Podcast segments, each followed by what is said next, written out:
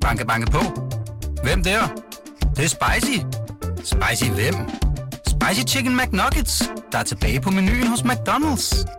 Badum, bom, tji. Jævnvesters Aktieskole er sponsoreret af Saxo Bank. Mangler du inspiration til din næste investering? Som investor er engagement, tid og viden dit forspring. Jo mere du ved, jo bedre kan du træffe dine beslutninger. Hos Saxo Bank kan du finde inspiration og få et dagligt indblik i aktiemarkedet. Bliv klar til din næste handel på saxobank.dk.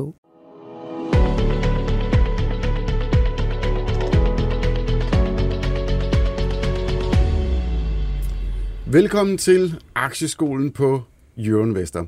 Det er sådan, når man starter i skole, så skal man lære om A, B, C.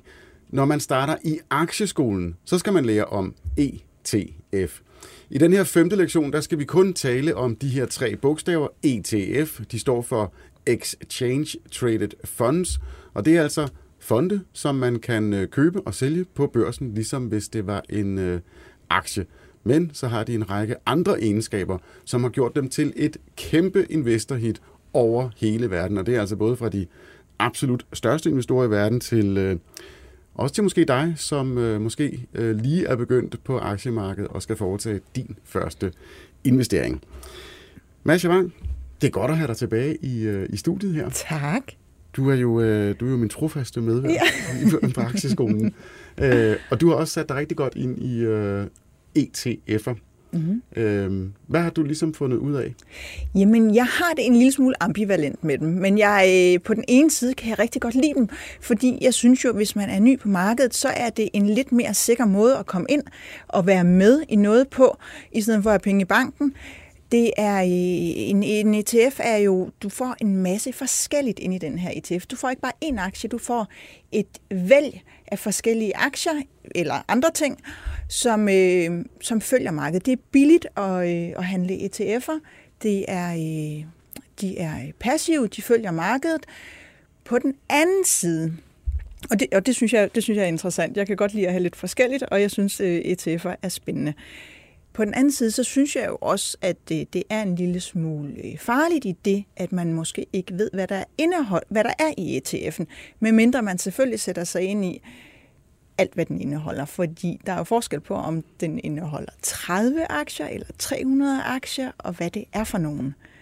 Så hvis man er ude og gerne vil øh, være med i noget og handle noget, hvor man ikke skal sætte sig ind i en pokkers masse som en enkelt aktie, så er det jo godt, men på den anden side, så, øh, så har man jo heller ikke sat sig helt ind i, hvad man køber, hvis man køber en ETF med en masse blandet. Hmm. Så jeg er sådan lidt ja, på den, både og, på den anden både og. Altså, vi havde jo også, altså de første par afsnit, hvis I ikke har hørt dem endnu, der talte Masha og jeg meget om, om kurserne på de enkelte mm. aktier, altså hvor kommer kurserne fra. Og vi talte meget om, om det her med, at man, øh, man jo sådan set køber den øh, forventede fremtidige indtjening i en virksomhed. Og det er derfor, der findes aktieanalytikere, som sidder og kigger på det her øh, hver eneste dag, fordi det er kompliceret.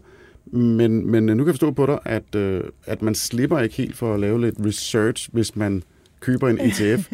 fordi der ligger alle de der aktier jo inde ja. i, altså det er jo bare en, en fond.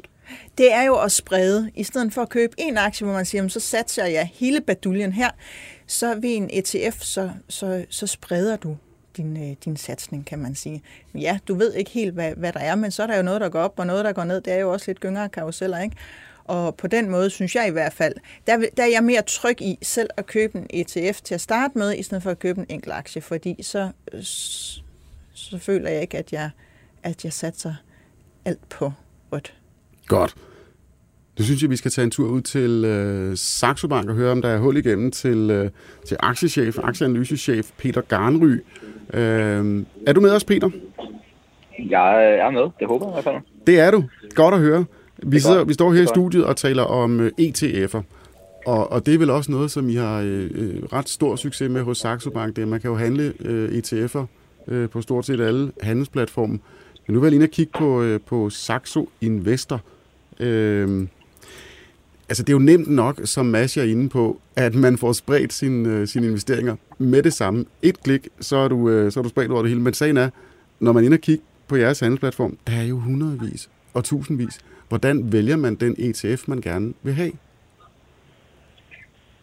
Det er, det er et meget godt spørgsmål. Altså, det, det, det er ikke det er ikke let. Altså, øh, det er lidt ligesom at gå ind i et supermarked, og øh, der er to slags tomater, men her er der måske i virkeligheden 10-20 slags forskellige tomater øh, at vælge imellem. Jeg tror grundlæggende set, at de fleste private investorer er tjent med at kigge på øh, en af de største udbydere ETF'er, øh, som kommer fra iShares-familien, som det hedder, øh, udstiller BlackRock, som er verdens største kapitalforvalter. Det er nok en god idé at gå ind på, på deres hjemmeside, eller der, hvad hedder Deutsche øh, i Tyskland har også noget, der hedder DWS, øh, som hedder X-Trackers. De to er de største øh, i Europa øh, på ETF'er, øh, og det er vigtigt at sondre her, at det er vigtigt at kigge på europæiske ETF'er, fordi de er det, der hedder usage-godkendte. Man kan ikke investere i de amerikanske øh, ETF'er på grund af øh, den lovgivning, der er. Og øh, så det bedste er at gå ind og kigge på de her øh, på de store ETF'er på deres hjemmeside, og så kigge på, hvad er nogen, der er størst. Fordi dem, de ETF'er, der er størst, det er dem, der har den bredeste opbakning fra både professionelle og private. Det er dem, der er billigst både at handle, men også i forhold til årlige omkostninger. Så det er nok det bedste sted at starte, hvis man ligesom skal have en bred eksponering i det globale aktiemarked, for eksempel. Okay, jeg skal lige, Peter, nu siger du mange ting på én gang. Du siger, at man skal holde sig fra amerikanske ETF'er. Jamen altså, det forstår på den måde, at de, om det er Nordnet eller Saxo Bank eller en anden bank, så kan du ofte ikke investere i de amerikanske ETF'er, fordi de ikke er det, der hedder usage-godkendte. Det vil sige, at de har ikke valgt at levere de investorbeskyttelsesdokumenter, som vi kræver i Europa. Så de er faktisk slet ikke, altså du kan ikke handle dem som privat investor, med mindre at du har valgt at reklassificere dig selv som professionel investor. Og det, det, der skal man opfylde nogle ret skrappe krav for at blive det. Så, så man bliver slet ikke eksponeret for det som privat investor, medmindre man virkelig aktivt selv søger det. Så man skal kigge man skal søge efter de, det, der hedder usage-godkendte ETF'er. Så når man taler i meget, den største ETF i verden er jo den, der hedder SPY. Øh, den tror jeg, mange danske private investorer vil se i, i omtalt i mange forskellige sammenhæng. Den kan man altså ikke investere i, medmindre man er professionel investor. Man skal lede efter de her usage ETF'er. Og, og bare lige for at slå det helt fast, så man kan selvfølgelig godt købe en ETF, som så har hjemme i Tyskland, men hvor indholdet i ETF'en er amerikanske aktier. Lige præcis. Godt. Nu fortsætter jeg lige inde på, på Saxo Investor og, og trykker på, øh, den kommer op på skærmen her, hvis man ikke hører øh, podcast, ser video inde på Jørgen Øhm, igen, der, der er en masse forskellige, som, som bare lige popper op her. Der er for eksempel den, der hedder MSCI World Socially Responsible. Der er øh, S&P 500 Information Tech Sector. Øh, Masha, hun står og, og skal investere en hulens masse penge. Hvilke skal hun vælge? Ja.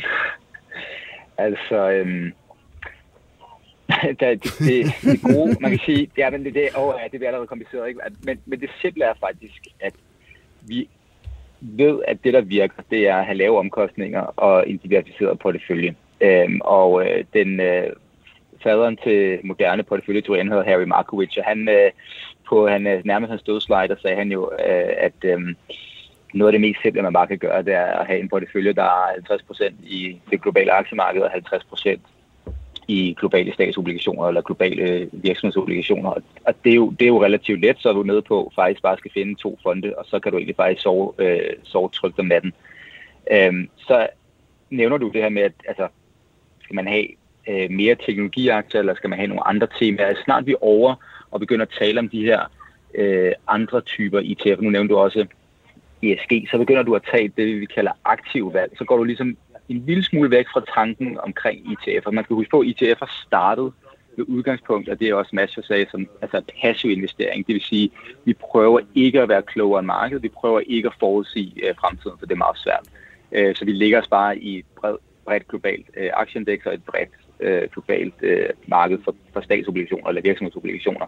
Og der går man ligesom lidt væk fra den her tankegang ved ligesom at sige, okay, måske skal jeg købe en ETF på teknologisektoren. Allerede der tager jeg et aktivt valg om, at jeg tror mere på det end noget andet. Og så, så er vi ude i den her diskussion, så skal man virkelig begynde at se sig godt for og, og ligesom lave sit hjemmearbejde.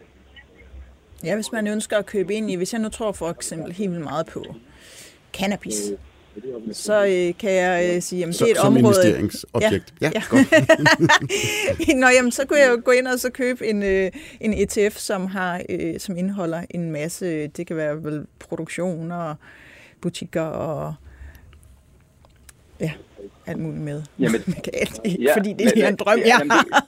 men, men, men det, kan du, det kan du også godt. Øhm, jeg vil sige, som jeg altså, jeg, jeg, er lidt, jeg er lidt skeptisk og kynisk nogle gange over for de her ETF'er, fordi de brede, traditionelle ETF'er, vi kender, er et fantastisk produkt. Øh, der findes en masse investeringsfirmaer, som har taget bestik af den her fokus og efterspørgsel på ETF'er til at skabe en masse øh, tematiske ETF'er, som blandt andet inden for cannabis, det kunne også være inden for øh, blockchain, det kunne være inden for øh, cybersecurity, det kunne være inden for hvad som helst. Øhm, kunne være inden for elektri- øh, elbiler osv. Problemet er, at mange af de ETF'er faktisk ikke giver dig en særlig god eksponering. De putter ofte, øh, fordi der er nogle, der er nogle forskellige lovkrav til, hvordan en ETF skal være struktureret, øh, så de ofte putter de en masse forskellige selskaber ind, som ikke giver dig nogen særlig god eksponering. Og så får du faktisk i virkeligheden lige pludselig en kurv, øh, af ikke nogen særlig gode cannabis-selskaber. Altså jeg vil jo sige, at som, sådan som jeg er som professionel øh, investor, når jeg kigger på cannabismarkedet, så er der måske kun tre selskaber, som er værd at investere i, men du kan jo sagtens købe en ETF, der giver dig eksponering til 25 selskaber. Altså det er måske øh, ulempen ved, ved ETF'er, som, som vi også talte om tidligere. Ja, hvis de er tematiske, så, så er din spredning lige pludselig heller ikke så stor i forhold til et helt marked. Nej, det er, det, det er fuldstændig korrekt. Men, men, det, men det leder faktisk til, til sådan en diskussion, for jeg får jo tit, altså specielt også fordi der er så stor interesse, jeg har jo tit øh, familiemedlemmer eller venner eller folk på min vej, øh, øh der spørger også vores kunder, der spørger, hvordan man skal gøre. Jeg plejer at sige, sådan, at sådan som jeg har valgt at designe min egen private portefølje, er, at jeg har det, jeg kalder en kerneportefølje, og så har jeg en satellitportefølje.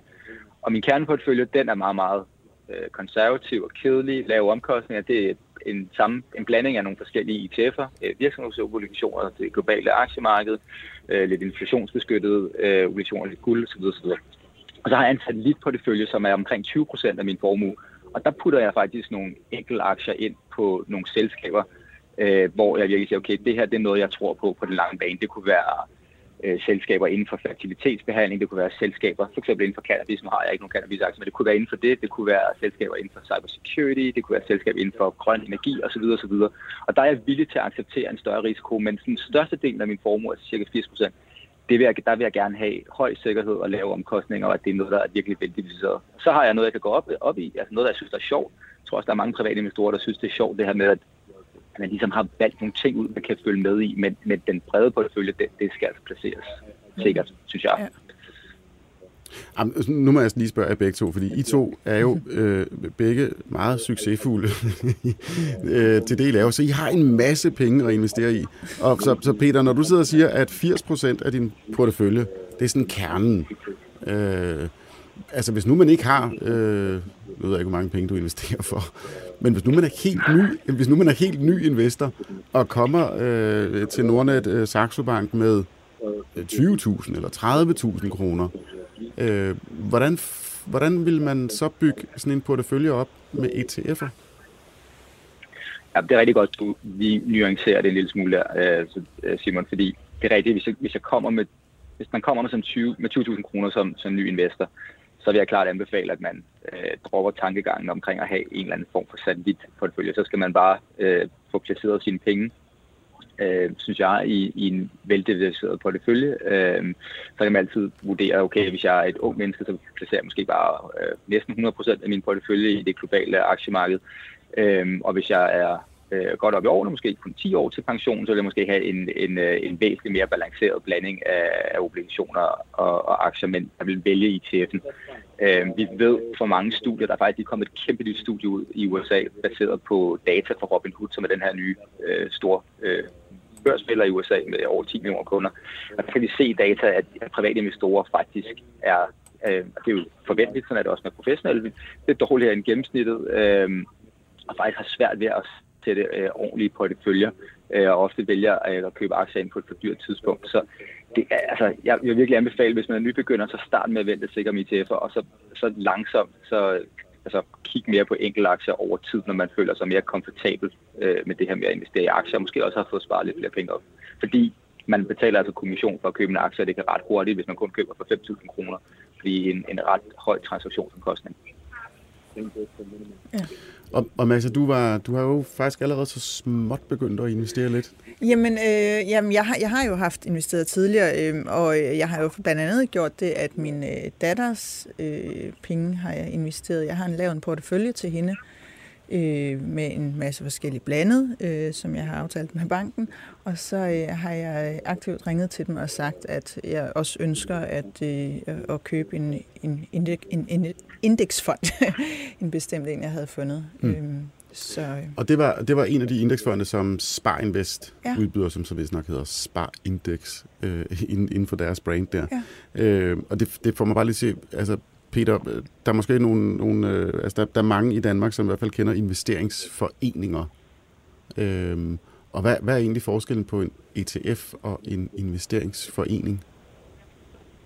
Jamen altså, teknisk set øh, er der ikke den store forskel på en ETF og en investeringsforening. Investeringsforeningernes man kan sige, traditionelle udgangspunkt var mere det, vi kalder aktiv forvaltning. Øh, det vil sige, prøve at slå et eller andet respektivt marked. Øh, Der kunne også godt være nogle omkostninger ved øh, at træde ind i investeringsforeningen og træde ud igen, og de kunne ofte nogle gange være ret, øh, ret høje, eksorbitante, må man sige. Og, øh, øh, men ellers så fungerer det på samme måde. De, det er begge to papirer, der øh, giver et, et, øh, et, hvad skal man sige, et bevis på, at man ejer en eller anden andel af en eller anden underliggende kurv, øh, og, den, og beviset bliver handlet på en børs, der bliver stillet en pris, en pris af en, øh, af en, en børsmælder, og, og så, så, så den, der er egentlig ikke en stor forskel. Så i Danmark er der, kan vi snakke om, der er nogle skattemæssige fordele, hvor man ligesom har øh, en lille en skævvridning, hvor man har lavet en, øh, hvor man ligesom giver en fordel til, øh, til investeringsforeningerne i forhold til de udlandske ETF'er. Der kan vi jo have en lang snak omkring øh, lobbyvirksomhed og en industri, der gerne vil beskytte egne interesser osv. Men øh, ja, det er den korte historie, tror jeg. Men, men du synes stadigvæk, det er fornuftigt også for nybegyndere at, øh, at mixe ETF'er med... Øh, det var fordi, jeg er stadigvæk inde på at kigge på jeres, øh, på jeres hjemmeside. Og en af dem, der popper op, det er så den, der hedder... Øh, altså det er iShares, som du selv øh, nævnte. Øh, MSCI World. Altså som er øh, en, en kurv af aktier fra vidderligt hele verden.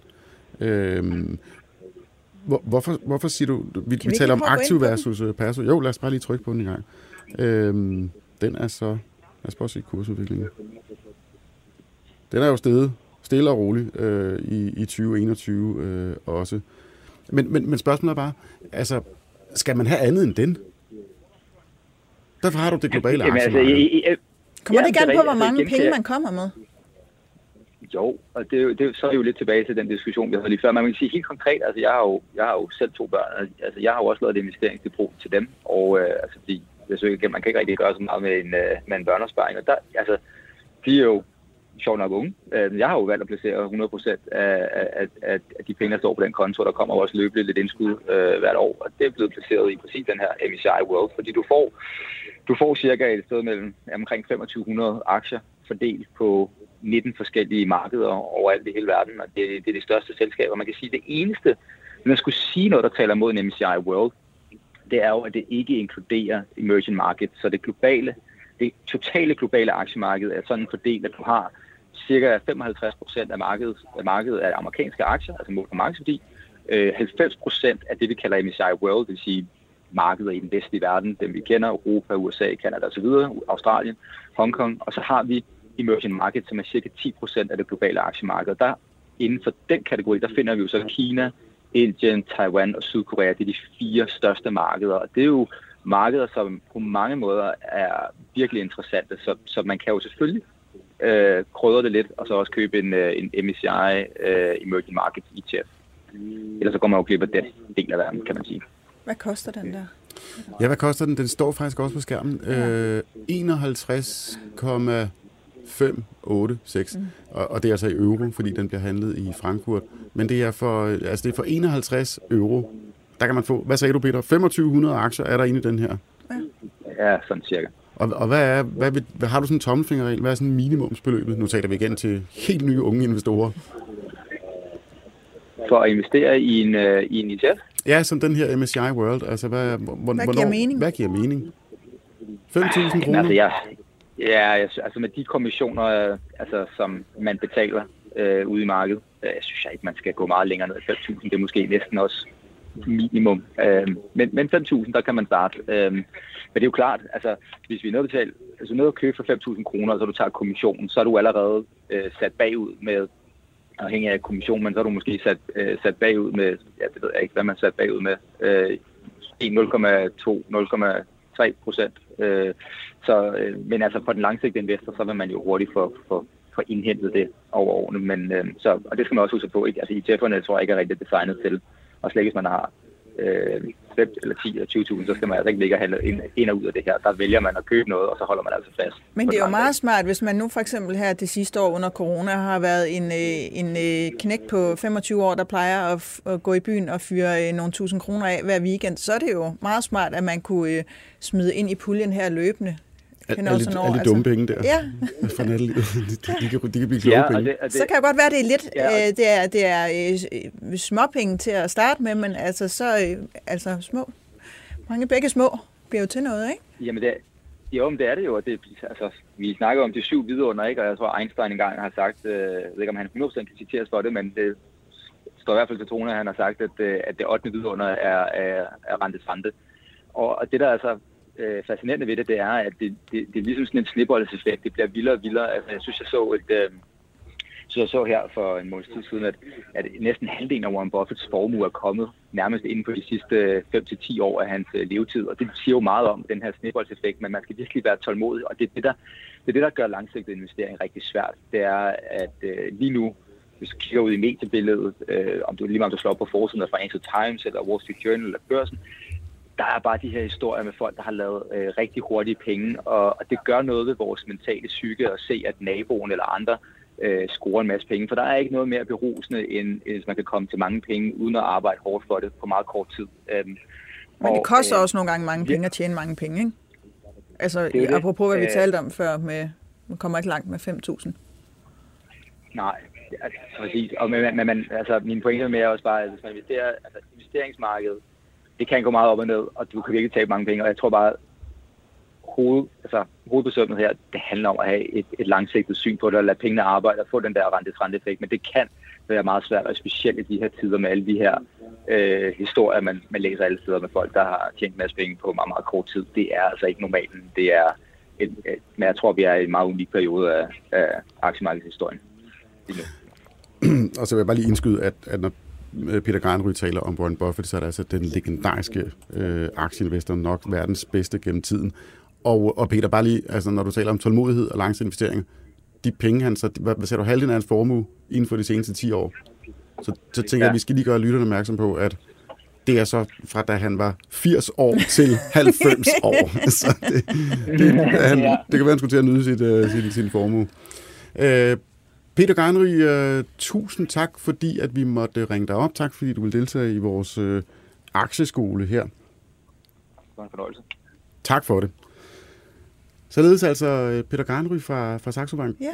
Masha, er du blevet inspireret af den der tanke om, især den der med, altså 80 procent af, af porteføljen, mm. af formuen? Det er fornuftigt. Ja, den, men det, den det er også sådan, jeg tænker, ja, ja. ja, ja. Og, og det samme, altså 80-20-fordelingen? Ja, det tror jeg faktisk er en meget fin løsning. Er det, det skal jeg bare lige spørge dig, mm. de der cannabisaktier, skal de, ligger, hvor ligger de henne? Er det, øh... Nej, men ved du hvad, jeg, det vil jeg med, for jeg ved det med hudprodukter også, og sådan noget, altså det er da virkelig, det er da bare i Danmark, vi er super, altså vi er jo bare bagud, mm. hvad det angår. Så, øh, så jo, den er jeg da også på. Men, men ligger de, altså dine cannabis-aktier, ja, den ligger måske i de 20 procent. Det, det, det, er stadigvæk, det er altså i lejeporteføljen. Der tager ja. vi et risiko. ja så kan det være, at øh, så håber vi da ikke, at der skal gå øh, til vi er 80-90 år, før der kommer noget ud af de der cannabis-aktier. Det var vel egentlig alt, hvad vi havde at byde på øh, i aktieskolen i denne runde. Jamen, det var da også, det var da også næsten nok, var det ikke det? det jeg, synes, det jeg synes, det, det var godt. Vi, vi bliver klogere og klogere. Ja. Tusind tak, Masha Wang, fordi du deltog endnu en gang i aktieskolen. Din ultimative guide. Og så skal jeg også sige tak til alle ude i teknikken og til Stine Bø, der står for alt det praktiske. Vi vender tilbage i næste uge med endnu en lektion.